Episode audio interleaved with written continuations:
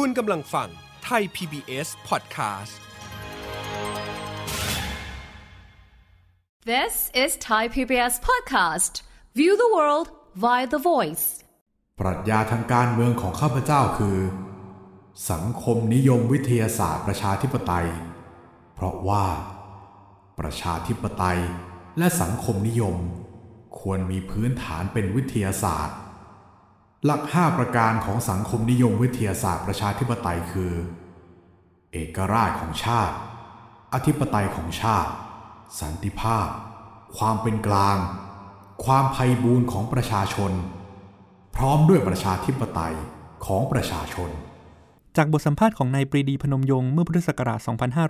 2522 ในนิตยสารเอเชียวีคถึงประเด็นเกี่ยวกับลักษณะปรัชญาการเมืองของท่าน สวัสดีครับ คุณผู้ฟังต้อนรับเข้าสู่รายการรอยจารึกบันทึกสยาม กับผมกฤษดิตอนันทนาทรทางไทย PBS Podcast นะครับ รายการนี้จะฟื้นอดีตเกี่ยวกับประวัติศาสตร์ไทยในมิติต่างๆ ทั้งทางการเมืองเศรษฐกิจ สังคมและวัฒนธรรม ผ่านเรื่องราวของบุคคลสำคัญในหน้าประวัติศาสตร์ไทยครับรอยจารึกบันทึกสยาม กับกสิดิตอนันทนาทรคุณผู้ฟังครับ เมื่อเอ่ยถึงชื่อของปรีดีพนมยงค์หรือว่าหลวงประดิษฐ์มนูธรรมนะครับ เรารู้จักในฐานะเป็นผู้นำคณะราษฎรสายพลเรือน เป็นอดีตรัฐมนตรีว่าการหลายกระทรวง เป็นนายกรัฐมนตรี เป็นผู้สำเร็จราชการแทนพระองค์ ต่างๆ นานาหลายตำแหน่งนะครับ แต่ข้อกล่าวหาโจมตีทางการเมืองสำคัญนะครับที่มีต่อปรีดีพนมยงค์หรือว่าหลวงประดิษฐ์มนูธรรม ก็คือการกล่าวหาว่าปรีดีเนี่ยเป็นคอมมิวนิสต์จากการเสนอเค้าโครงการเศรษฐกิจตั้งแต่ปลายปี 2475 ตามปฏิทินเก่านะครับนอกจากนั้นนะครับหลังความผันผวนทางการเมืองแล้วอาจารย์ปรีดีต้องลี้ภัยไปอยู่ที่ประเทศจีนถึง 21 ปีนะครับ ตั้งแต่ก่อนที่จีนแผ่นดินใหญ่จะกลายเป็นคอมมิวนิสต์ด้วยซ้ำไป ความสัมพันธ์ของอาจารย์ปรีดีกับพรรคคอมมิวนิสต์เป็นอย่างไร วันนี้รองศาสตราจารย์ดรชัยยันรัชกูลจากคณะรัฐศาสตร์และสังคมศาสตร์มหาวิทยาลัยพะเยา จะมาเป็นผู้ให้คำตอบครับ อาจารย์ชัยยันมีโอกาสได้พบและสนทนากับอาจารย์ปรีดีหลายครั้งในหลายโอกาส ในช่วงที่อาจารย์ปรีดีย้ายไปพำนักที่ฝรั่งเศสในช่วงบั้นปลายชีวิตของท่านแล้วนะครับ ครับ สวัสดีครับ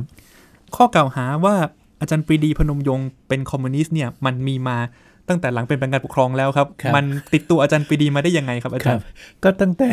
รัชกาลที่ 7 วิจารณ์เข้าโครงหน้าเศรษฐกิจนะครับ ที่พูดว่ากันไหนกันไหนปรีดีว่าพรรคบอลเชวิกเนี่ยเลียนแบบปรีดีหรือว่าปรีดีเลียนพรรคบอลเชวิกอะไรแบบเนี้ยมันก็เลยกลายเป็นว่ากล่าวหาอาจารย์ปรีดีโดยนัยยะสมัยนั้นนะครับโดยนัยยะว่ามีแนวโน้มแบบโซเวียต แบบคอมมิวนิสต์ว่างั้นเถอะแต่อันเนี้ย มันช่วงหลังการเปลี่ยนแปลงการปกครองไม่นาน ซึ่งเป็นช่วงเดียวกับที่รัสเซียสหภาพโซเวียตเนี่ยปกครองโดยสตาลินนะนะครับซึ่งเป็นแบบเผด็จการค่อนข้างมาก และมันก็เป็นข่าวในตะวันตก แล้วรัชกาลที่7เนี่ยก็รับทราบเรื่องนี้ ว่าการปฏิวัติรัสเซียเนี่ยเปลี่ยนไปโดยที่มีกลุ่มใหม่ละมาเป็นใหญ่ในสหภาพโซเวียต เพราะว่าเลนินเนี่ยตาย 1924นะหลังจากนั้น ก็มีการต่อสู้ภายในพรรคแล้วก็สตาลินขึ้น อันนี้ก็เลยกลายเป็นว่าค่อยๆ วางเชื้อนะนะครับของการว่าปรีดีเป็นคอมมิวนิสต์ แล้วก็ตอนหลังเนี่ยปรีดีไปลี้ภัยอยู่ที่จีน คนก็เลยว่ากันใหญ่เลยว่านี่ไงเป็นคอมมิวนิสต์ไงไปอยู่กับเมาเซตุงอะไรแบบนั้น ทั้งๆที่ความจริงเนี่ยตอนที่ปรีดีหนีออกไปหนีการรัฐประหารเนี่ยในปี 2490เนี่ย แล้วก็ระหกระเหินไปเนี่ยแล้วก็ไปอยู่จีน ตอนนั้นนะพรรคคอมมิวนิสต์ยังไม่ชนะนะครับ ยังอยู่ภายใต้การปกครองของก๊กมินตั๋งของเจียงไคเชกอยู่ แต่ตอนนั้นนะปรีดีก็ไปถึงเมืองจีนแล้ว พอต่อมาพรรคคอมมิวนิสต์ชนะ อันนี้ผมเดาเอานะ ก็คงไม่รู้ไปไหนก็คงจะไม่รู้ใช่ มันจะไปไหนก็ไม่ใช่ง่ายนะครับ เพราะว่ามันสภาพสงคราม แล้วก็จะเดินทางไปไหนอะสตงสตางก็อาจจะขัดสนนะอาจารย์ปรีดีก็เคยพูดนิดหน่อยนะ ก็สนใจนะ สนใจดูว่าจะเปลี่ยนแปลงจะเกิดอะไรขึ้นนะก็เลยอยู่เมืองจีนเรื่อยมาอีก 20 กว่าปีเนี่ยครับไม่ใช่ว่าเป็นพวกคอมมิวนิสต์ก็เลยหนีไปคอมมิวนิสต์มันไม่ใช่อย่างนั้นนะครับ ถ้าพูดถึงคอมมิวนิสต์หรือวิธีการคิดในทางปรัชญาการเมืองเนี่ยอาจารย์ปรีดีก็สนใจความคิดแบบสังคมนิยมครับครับครับก็คือว่าอาจารย์ปรีดีเนี่ยเขียนเรื่องความเป็นอนิจจังของสังคมนะประเด็นหลักๆ ก็คือว่ามีการเปลี่ยนแปลง ซึ่งความจริงอันนี้เนี่ยมันก็ใช่ละ นักปรัชญาทางสังคมเนี่ยเขาพูดอย่างนี้หลายคน รวมทั้งมาร์กซ์กับเองเกลส์นะฮะในช่วงปี 1930 เนี่ยคริสตศักราช1930 เนี่ยความเข้าใจเกี่ยวกับความคิดทฤษฎีแนวมาร์กซ์เนี่ยจะเข้าใจตามการอธิบายของเองเกลส์เพราะตอนนั้นเนี่ยการศึกษาเกี่ยวกับเรื่องความคิดทฤษฎีแนวมาร์กยังไม่ได้ขยาย หรือไม่ได้พัฒนาเหมือนปัจจุบันนะครับก็เอาความคิดของเองเกลส์เป็นหลักว่างั้นเถอะ เพราะฉะนั้น ปรีดีพนมยงค์ก็จะพูดถึงสังคมนิยมวิทยาศาสตร์ ซึ่งแปลเป็นคำของเองเกลส์นะแปลว่า scientific socialism อย่างเงี้ยครับ แต่ปัจจุบันเราไม่พูดอย่างนั้นแล้ว ความคิดทางสังคมศาสตร์ เราไม่ได้ตามระบบวิทยาศาสตร์ธรรมชาติอีกต่อไปแล้ว มีความคิดใหม่ แล้วก็การพัฒนาของความคิดทฤษฎีแนวมาร์กซ์เนี่ยพัฒนาไปมาก จนกระทั่งไม่มีสกุลใดสกุลหนึ่ง ซึ่งจะอ้างว่า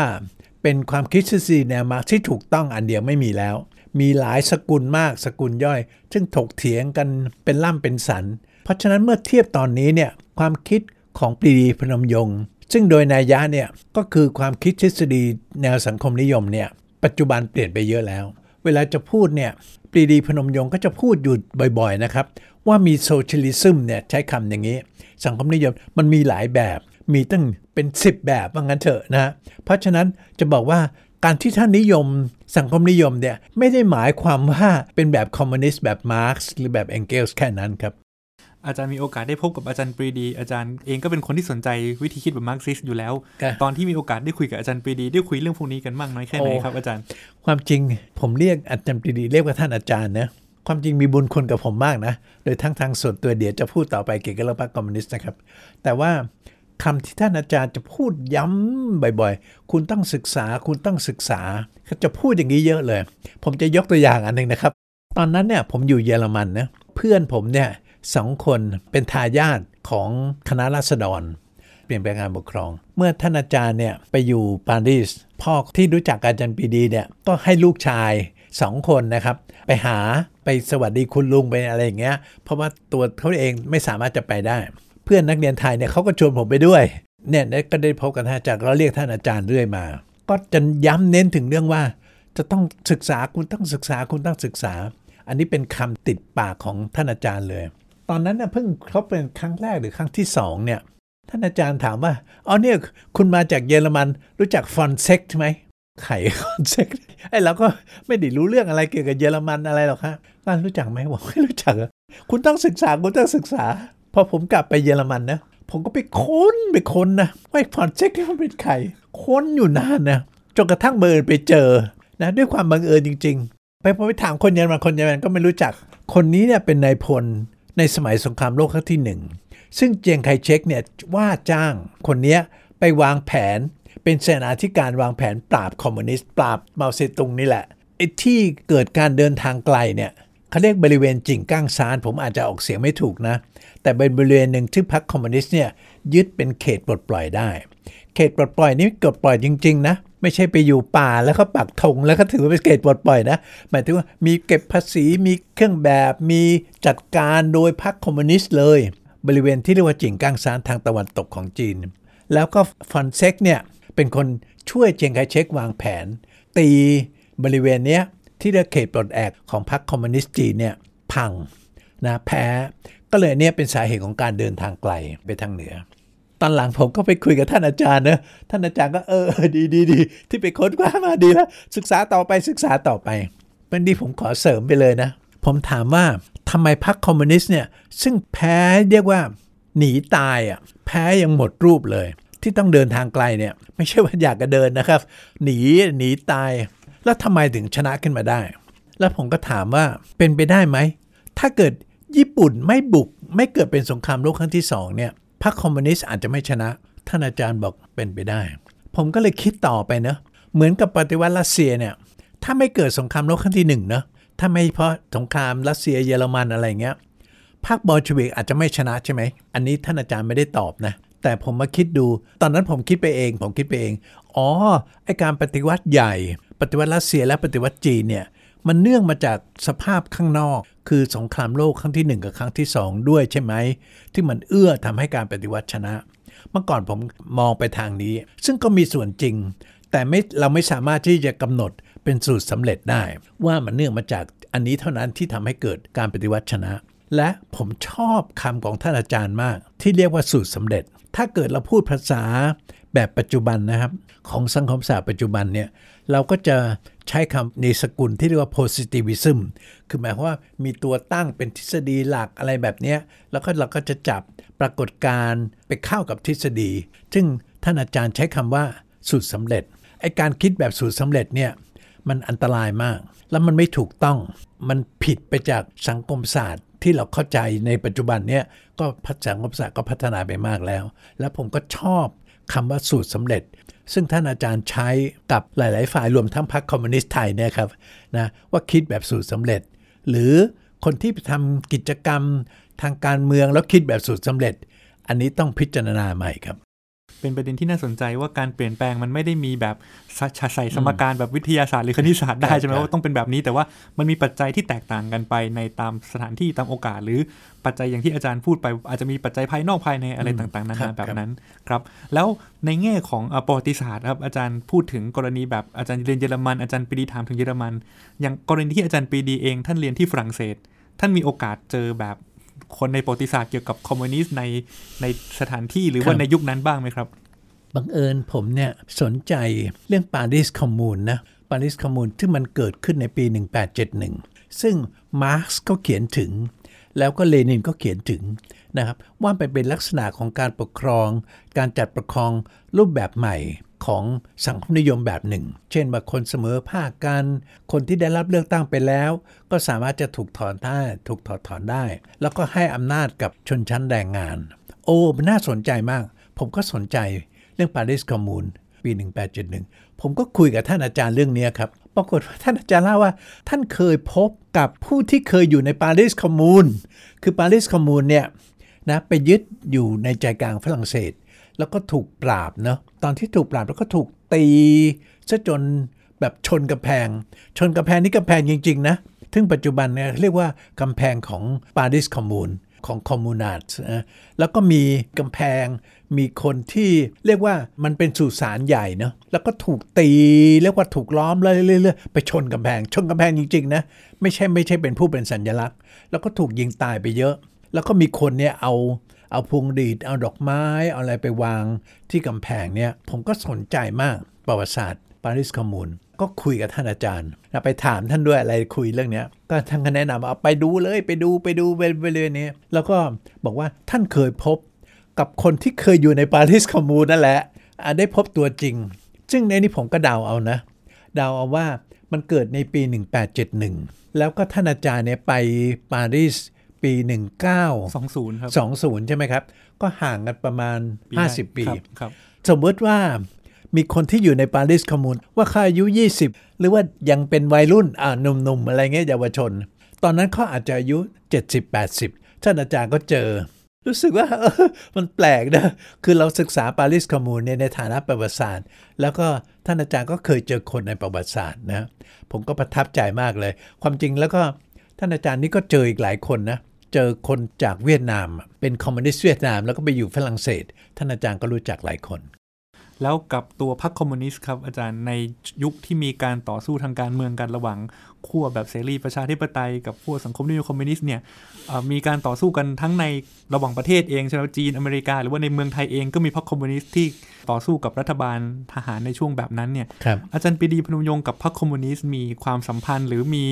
ความเกี่ยวข้องหรือมีความขัดแย้งอะไรกันบ้างไหมครับอาจารย์ อันนี้เราต้องถามก่อนว่าพรรคคอมมิวนิสต์เนี่ยพคทหรือเรียกว่าพคทเนี่ย หรือพรรคคอมมิวนิสต์สยามในตอนต้นเนี่ยคืออะไร มีอยู่ที่ไหนใครเป็นสมาชิก ใครเป็นฐานใครปฏิบัติการยังไง อยู่ในเมืองอยู่ในป่าอยู่ที่ไหน ปรากฏเราไม่ค่อยรู้นะว่ามีการปฏิบัติการของพรรคคอมมิวนิสต์เรามารู้จักพรรคคอมมิวนิสต์ซึ่งตอนหลังเราเรียกว่าพคทเนี่ยหลัง 6 ตุลาเนี่ยมาก อาจจะมีคนที่เป็นสมาชิกอยู่บ้าง ก็มีคนเล่าให้ผมฟังว่า มีในกอในขอในคอ ซึ่งไม่จำเป็นต้องเป็นระบุชื่อเขานะครับ เป็นสมาชิกของพรรคพคทแต่ว่าเรื่องของการปฏิบัติการนี้ก็ไม่ค่อยเห็นเป็นรูปธรรมอะไรนะครับ ไม่ค่อยมีอะไร อาจจะมีบ้าง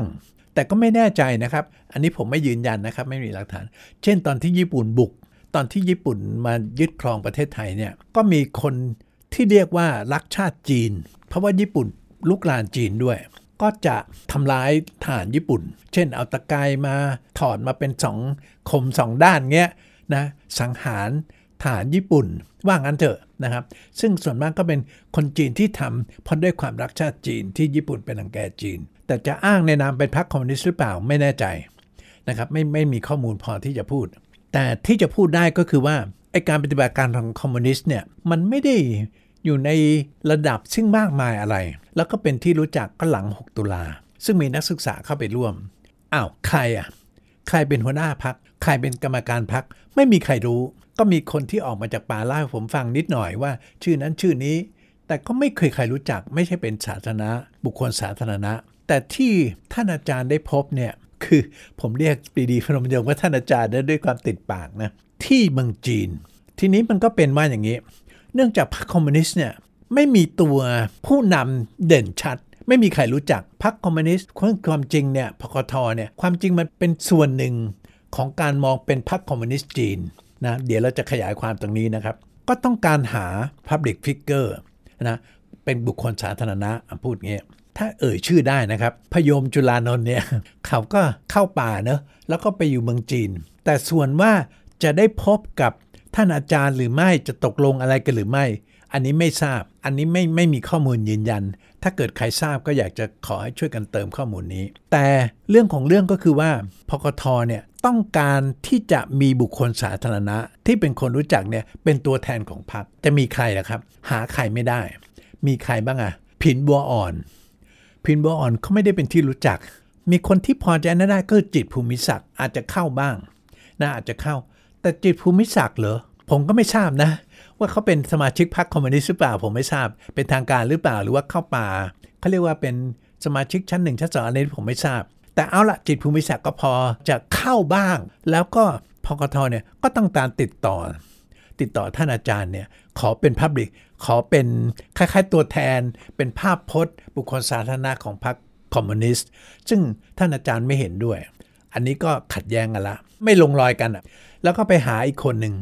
ก็คือกุหลาบสายประดิษฐ์ แต่ก็ไม่ค่อยเข้าเท่าไหร่ เพราะฉะนั้นฝ่ายผู้นำของพรรคพกทเนี่ยไม่เป็นที่รู้จัก แต่คนสายพกทเองพูดว่าอ้าวเลนินไง ก็แบบเลนินไงเลนินก็ไม่ใช่ชื่อจริง ซึ่งก็ใช่เป็นนามปากกา เป็นตอนที่เขียน ก็สตาลินก็ไม่ใช่ชื่อจริงนะครับก็บอกแบบนี้แต่ไม่ใช่อย่างนั้นนะท่านอาจารย์ยังเคยพูดว่าเลนินคนรู้จักนะ มีพรรคคอเบลเชวิก มีไปประชุมมีนู่นนี่นั่น เขียนหนังสืออะไรอะไรคนรู้จักเลนินนะไม่ใช่รู้จักอุลยานอฟเฉยๆ จะมาเปรียบเทียบอย่างนั้นไม่ได้ อยากจะพูดว่าพคทเนี่ยเป็นอะไร ตัวตนอยู่ที่ไหน ใครเป็นผู้นำใครเป็นแนะนำความคิด กลายเป็นว่าตอนหลังก็เป็นที่รู้ขึ้นว่า เพียงแต่เป็นแขนงเป็นสาขาของพรรคคอมมิวนิสต์จีน ซึ่งอันนี้เรายอมรับไม่ได้ครับ แล้วก็ที่เห็นชัดเลยก็คือว่าทำตามนโยบาย พรรคคอมมิวนิสต์จีนตลอด เรื่องขัดแย้งกับเวียดนามพคทก็เห็นด้วยกับพรรคคอมมิวนิสต์จีน อันนี้ก็เลยทำให้ทางฝ่ายลาวและเวียดนามเนี่ยแค่ว่าถ้าไปที่อื่นเลยนะออกไปเลย เรื่องปฏิวัติวัฒนธรรมพกทก็เห็นด้วย ตอนนั้นคนก็อาจจะไม่สงสัย แต่ตอนนี้เราก็จะเห็นว่าไอการปฏิวัติวัฒนธรรมในช่วงปี 1960-70 เนี่ยโอ้มันทำความพินาศกับจีนอย่างมหาศาล คนตายไปเป็น 10 ล้าน อันนี้ก็เสริมส่งเมาเซตุงเท่านั้นเองนะรักษาหน้าเมาเซตุง เพราะฉะนั้นอันนี้คือเป็นเรื่องใหญ่นะครับ ที่พกทซึ่งเราต้องตั้งคำถามต่อพกทอันอันนี้พูดถึงในการปฏิบัติการครับนะแล้วก็ยังมีด้านทฤษฎีที่เดี๋ยวจะต้องคุยต่อไปครับนอกจากการที่อาจารย์ปรีดีไม่ยอมรับเพื่อจะเป็นเหมือนตัวแทนหรือภาพลักษณ์ของบุคคลสาธารณะที่เกี่ยวข้องกับพรรคคอมมิวนิสต์เนี่ยครับ ในแง่ความคิดท่านมีความเห็นแตกต่างจากพรรคคอมมิวนิสต์ยังไงบ้างครับ มากเลยครับ ตัวอย่างอันหนึ่งนะครับ คืองานเขียนของเลนินเนี่ยเรียกว่า left wing communism ภาษาอังกฤษนะครับ infantile disorder พกทเนี่ยแปลว่าซ้ายทารก แปลว่าซ้ายทารก ซึ่งท่านอาจารย์แปลว่า communist ปีกซ้าย left wing communism and infantile disorder ความคอมมิวนิสต์ ปีกซ้าย ความระสำระสายอย่างไรเดียงสา อันนี้เป็นสำนวนที่ท่านอาจารย์แปล ซึ่งแปลถูกต้องกว่า ปรากฏว่าพกทไปแปลว่าซ้ายทารก เพื่อที่จะโจมตีฝ่ายซ้ายคนอื่นๆในเมืองไทย ซึ่งไม่เข้ากับพกทแต่ท่านอาจารย์ชี้เห็นว่า แปลอย่างนี้ไม่ถูก แล้วก็มีแปลทั้งของเลนิน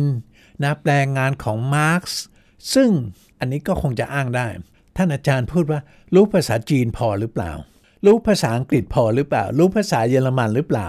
ซึ่งอันเนี้ยก็เป็นในด้านความคิดทฤษฎีนะครับ ซึ่งท่านอาจารย์ไม่เห็นด้วย แล้วก็ไม่มีความรู้เพียงพอ แต่อันนี้ไม่ใช่คำของท่านอาจารย์นะไม่คำผมเอง แล้วก็เวลาพูดถึงการวิเคราะห์สังคมไทย เขียนภาษาไทยภาษาไทยอย่างนั้นอย่างนี้เป็นกึ่งเมืองขึ้นกึ่งศักดินาอย่างงู้นอย่างนี้เรื่อยมาเนี่ยความจริงเนี่ยเป็นงานเขียนของเมาเซตุงครับ semi-colonial กึ่งเมืองขึ้นกึ่ง ศักดินา semi-feudal อะไรกึ่งเนี้ยปรากฏว่าเอามาเปรียบเทียบกันแล้วนะครับ เอามาเปรียบเทียบข้อเขียนของเมาเซตุงเกี่ยวกับเรื่องสังคมจีนนะกับข้อเขียนของพรรคคอมมิวนิสต์ไทยนะครับ พูดถึงราวกับว่าเป็นวิเคราะห์สังคมไทย มันเหมือนกับว่าเปลี่ยนประธานประโยคจากเมืองจีนมาเป็นเมืองไทยครับครับนะอันนี้ก็ใช้ไม่ได้ครับ ในทางทฤษฎีแล้วใช้ไม่ได้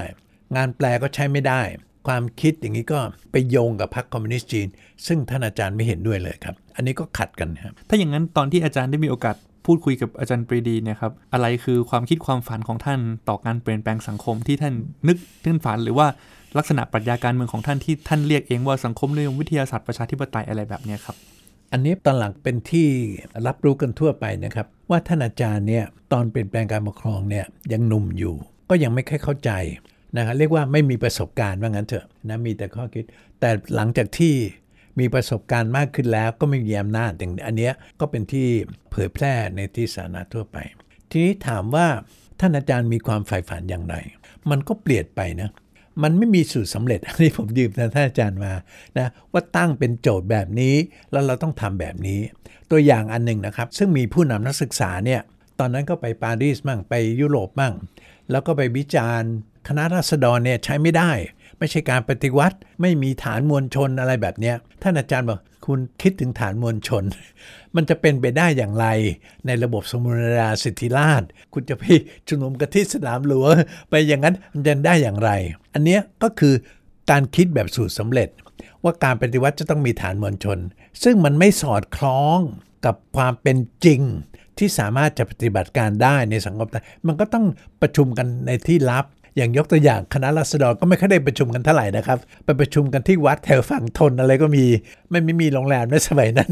มันก็ต้องดูตามสภาพของความเป็นจริง ที่ท่านอาจารย์เคยพูดในที่ผมจำได้นะครับแล้วก็ประทับใจก็คือว่าไอ้เราจะปีนต้นไม้ให้สุดไปที่ยอดต้นไม้เนี่ยมันไม่ใช่ปุ๊บเลยที่จะไปถึงได้ มันก็จะต้องค่อยๆค่อยๆเป็นไป แต่ว่าถ้าจะพูดโดยรวมๆก็คือว่า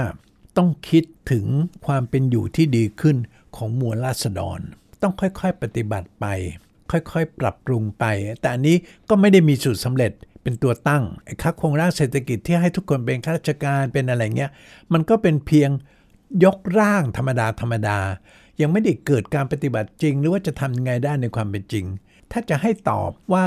เป็นแบบไหนก็เป็นแบบสังคมนิยมกว้างๆชนิดหนึ่ง ซึ่งท่านอาจารย์ก็จะพูดอยู่บ่อยๆนะครับว่า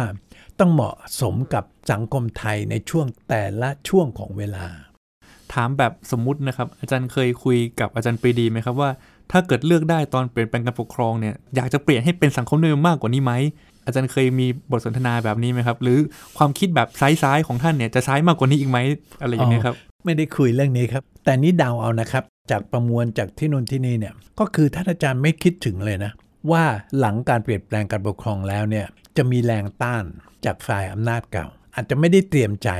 อาจจะไม่ได้คิดถึง คิดถึงว่าโอเค เปลี่ยนแปลงแล้วก็จะดำเนินไปเรื่อย ๆ แบบนี้ ซึ่งก็ไม่ใช่เป็นอย่างนั้น ถูกขัดขวางถูก เตะตัดขาถูกอะไรหลายอย่าง แล้วท่านอาจารย์ก็ประเมินผิดนะโดยเฉพาะตอนสงครามโลก มีฝ่ายราชวงศ์เนี่ยมาเข้ากับเสรีไทย ท่านอาจารย์คิดว่าเออก็ดีนี่มันช่วยกันกู้ชาตินะต่อสู้ญี่ปุ่น แต่จริงๆ ไม่ใช่เป็นอย่างนั้น เราก็จะเห็นว่า กลุ่มราชวงศ์ที่เคยเหมือนกับบางส่วนเห็นด้วยกับท่านอาจารย์เนี่ยก็มาพลิกล้มท่านอาจารย์ทีหลัง ซึ่งในแง่นี้ก็คือคิดไม่ถึงว่างั้นเถอะ อันนี้ผมเดาเอานะ ก็มีนักประวัติศาสตร์ที่เขาทำวิจัยเรื่องนี้โดยละเอียด ก็จะแสดงได้ชัดเจนมากขึ้นครับ แล้วอย่างกรณีที่แบบหลังความขัดแย้งทางการเมืองเนี่ยครับอาจารย์นักศึกษาเข้าป่ากันมากเนี่ยอาจารย์มีโอกาสคุยเรื่องนี้ไหมครับนักศึกษาเข้าป่าแล้วอาจารย์ปรีดีคิดยังไงอะไรอย่างเลยครับ ท่านอาจารย์เนี่ยพูดหลายครั้งนะพูดกับคนอื่นด้วยนะ พูดกับนักเรียนไทยคนอื่นด้วยนะแล้วมาลาผมฟังแล้วผมก็เคยได้ยินนะ บอกว่าแล้วจะอยู่กินกันยังไง แล้วท่านอาจารย์เนี่ยเคยพบกับคนที่ไปเจอนักศึกษาที่อยู่ในลาวกับเข้าป่าอ้าวแล้วจะไปอยู่กินกันยังไงเนี่ยนี่ก็เป็นคำพื้นๆนะแล้วจะอยู่ได้นานเท่าไหร่ แล้วทีนี้ท่านอาจารย์ก็จะไม่เห็นด้วยเลย ที่จะทำแบบนั้น เพราะมันไม่เหมาะสมกับสภาพของบ้านเมืองเรา เรื่องฟอนเซ็กเนี่ยเรื่องฟอนเซ็กนี่แหละครับ ก็โยงมาถึงเรื่องนี้ ก็คือว่าพรรคคอมมิวนิสต์ไทยเนี่ยบอกว่ามีเขตปลดปล่อย เขตปลดปล่อยนะความจริงไปอยู่ในป่านะไม่ได้ปลดปล่อยจากอะไรหรอกครับ ไปอยู่ในป่าเฉยๆอันนี้ผมก็เหมือนกับพูดไปในทางลบเกี่ยวกับพกทแต่มันก็เป็นอย่างนั้น แล้วก็บอกจะเอาชนบทล้อมเมือง แบบพรรคคอมมิวนิสต์จีนท่านอาจารย์ว่ามันเป็นไปได้อย่างไร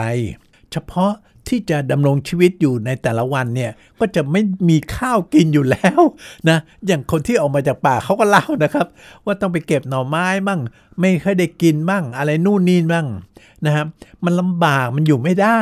นะครับ แล้วประเทศไทยเป็นประเทศเล็ก ทหารเนี่ยเดี๋ยวนี้นะครับ ปัจจุบันเนี้ยในจุดไหนๆของประเทศไทยเลยกำลังทหารเนี่ยสามารถจะไปถึงจุดนั้นภายใน 24 ชั่วโมง ไม่ว่าจุดไหนของประเทศไทย ซึ่งอันนี้ ก็คือยุทธศาสตร์ของฟอนเซกอันเนี้ยที่ท่านอาจารย์ถามรู้จักฟอนเซกไหมมันโยงมาเรื่องเนี้ยครับ ก็คือว่าตอนที่จิ่งก้างซานที่เป็นเขตปลดปล่อยเขตปลดปล่อยจริงๆนะมีประชาชนแล้วก็มีเมืองเลยนะนะแล้วพรรคคอมมิวนิสต์ไปปกครองเนี่ยพรรคก๊กมินตั๋งเนี่ยรัฐบาลจีนเจียงไคเชกไม่สามารถจะตีได้ เพราะเขาสู้โต้กลับโต้กลับ แล้วก็ต้องถอยถอยออกมาถอยออกมานะดังฤดูก็ทำไม่ได้ เพราะฉะนั้นอีตรงเขตปลดปล่อยเนี่ยก็อยู่ได้หลายปี จนกระทั่งฟรอนเซกมาวางแผนว่า เวลาบุกเข้าไปเวลาถอยเนี่ยอย่าถอยกลับมาเลยที่เมืองใหญ่ ถอยเป็นช่วงๆก็คือไปตั้งเป็นเหมือนกับค่ายทหารเป็นแนวๆไปคือตัดถนนเข้าไป ถ้าตีไม่ได้เขาถอยมา แต่ไม่ใช่ถอยไกลนะไม่ใช่ถอยกลับมาเลย ถอยกลับมาที่กองทหารนี้กองทหารนี้ถอยๆอย่างเงี้ยทำอย่างเงี้ยจิงกั้งซางก็เลยแตก แล้วยุทธศาสตร์เนี้ยก็มายุทธศาสตร์ใช้กับการการปราบปราบคอปพทด้วย คือตัดถนนเข้าไปในทุกส่วนเลยในชนบท แล้วทหารเนี่ยสามารถจะไปถึงเลยนะทางบกเนี่ยภายในเวลาไม่กี่ชั่วโมง เพราะฉะนั้นมันเป็นไปไม่ได้ ที่จะมีเขตปลดปล่อย อันนี้ก็แบบคิดแบบสูตรสำเร็จนะ อันนี้มันจะเอาไปลอกแบบเมืองจีนได้ยังไง ซึ่งก็ที่พิสูจน์แล้วว่ามันทำไม่ได้ นะก็แพ้อย่างที่ว่าเนี่ยครับมันไม่ใช่เพราะ